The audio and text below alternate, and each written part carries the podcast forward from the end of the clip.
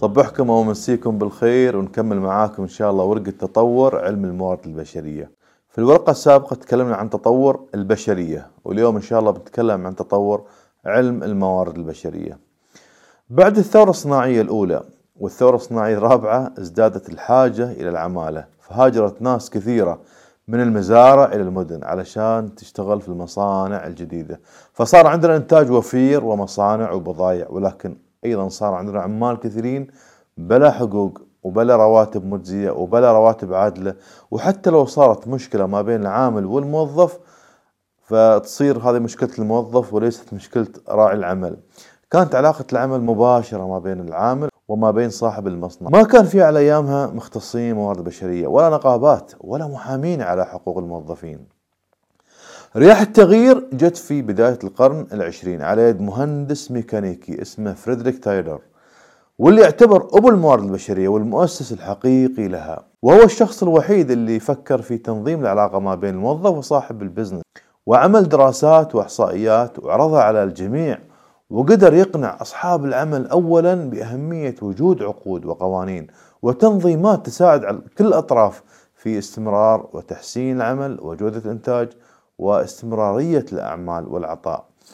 واستمر الوضع وازدهرت الصناعة خصوصا بعد الحرب العالمية الثانية في عام 1950 وقامت حينها نقابات عمال وتطور القوانين وأصبح تنظيم شؤون الموظفين البسيطة اللي كانت تنحصر في التوظيف والرواتب والتعويضات والحوافز تتم في قسم وتتم في وحدة تنظيمية خاصة تسمى الذاتية أو البيرسونال واستمر هذا الحال حتى منتصف الثمانينات. حين بدأ شيء جديد اسمه عصر الموارد البشرية أو ال human resource management أو ما يسمى عندنا حاليا ال HR آه، باختصار هذا الفكر أو هذا التنظيم في علم الموارد البشرية كان قائم على تطوير أساليب تحفيز ودعم الولاء الوظيفي للموظفين. وكان هذا النموذج ينظر للموظف على أنه مورد أساسي للتطوير وللإنتاج وأنه هو المحور الأساسي لتفعيل أي عمل أو تفعيل أي إنتاجية.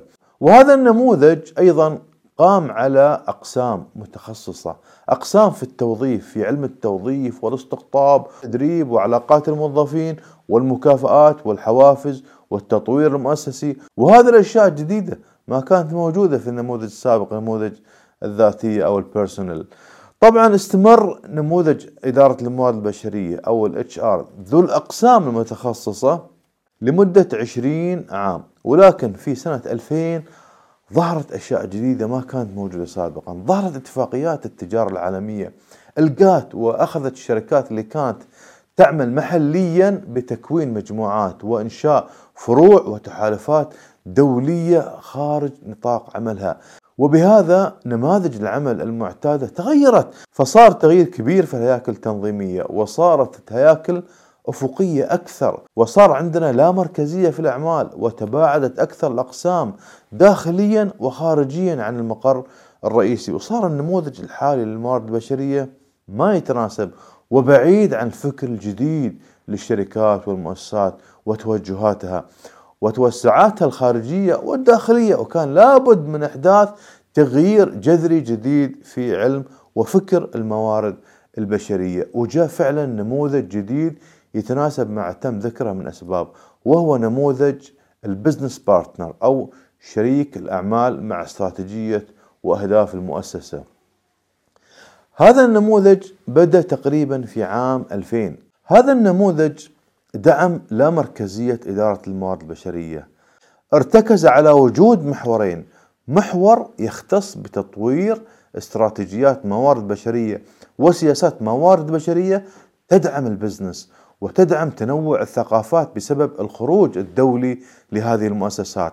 وكذلك هذا النموذج يدعم تمكين المدراء واشراكهم في اتخاذ بعض القرارات اللي كانت حصرا بيد الموارد البشرية مثل اختيار الموظف والتعيين وتحديد التدريب لأن الموظف أو المدير المباشر أو ال front line manager هو الشخص المعني تفعيل أو الشخص المعني بالإنتاجية أو برفع مستوى الأداء فهو أيضا الشخص المعني باختيار العناصر باختيار التدريب والتطوير المناسب.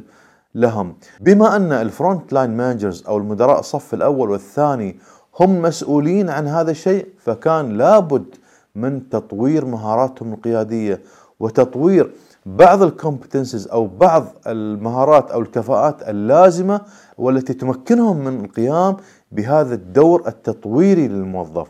كذلك هذا النموذج دعم ما يسمى بال coaching and counseling بثقافة التوجيه وثقافة التشجيع الداخلي من المدراء وأيضا بتخصيص موظف مختص في علوم الموارد البشرية ويعمل كحلقة وصل ما بين الموارد البشرية المركزية أو التي تعني بالسياسات والاستراتيجيات وال front line managers ومدراء الصف الأول والذين تم إشراكهم في هذه المهمة التطويرية والتوجيهية.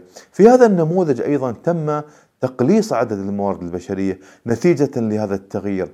وبمتوسط حساب آخر إحصائية لمنظمة الموارد البشرية شرم وبلومبرج لعام 2014 و2018 تم تحديد عدد موظفين اثنين من الموارد البشرية لكل 100 موظف في المؤسسة. ودعم هذا التوجه أيضا الأتمتة في عمليات الموارد البشرية والتي مكنت من العمل بكفاءة وبموظفين أقل وتمكين النموذج الجديد القائم على نقل مهام الموارد البشرية إلى موظفي الصف الأول أو front line manager أو مدراء الصف الأول.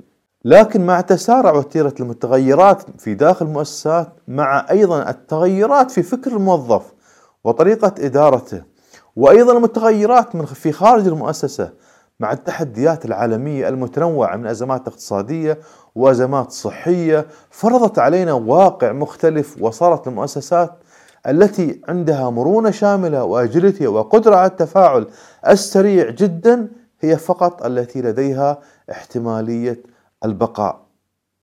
والأزمات تتطور مع الزمن وصار لابد من حدوث تطور أكبر في طريقة معالجتها والتفاعل معها وفي طريقة إدارة الموارد البشرية.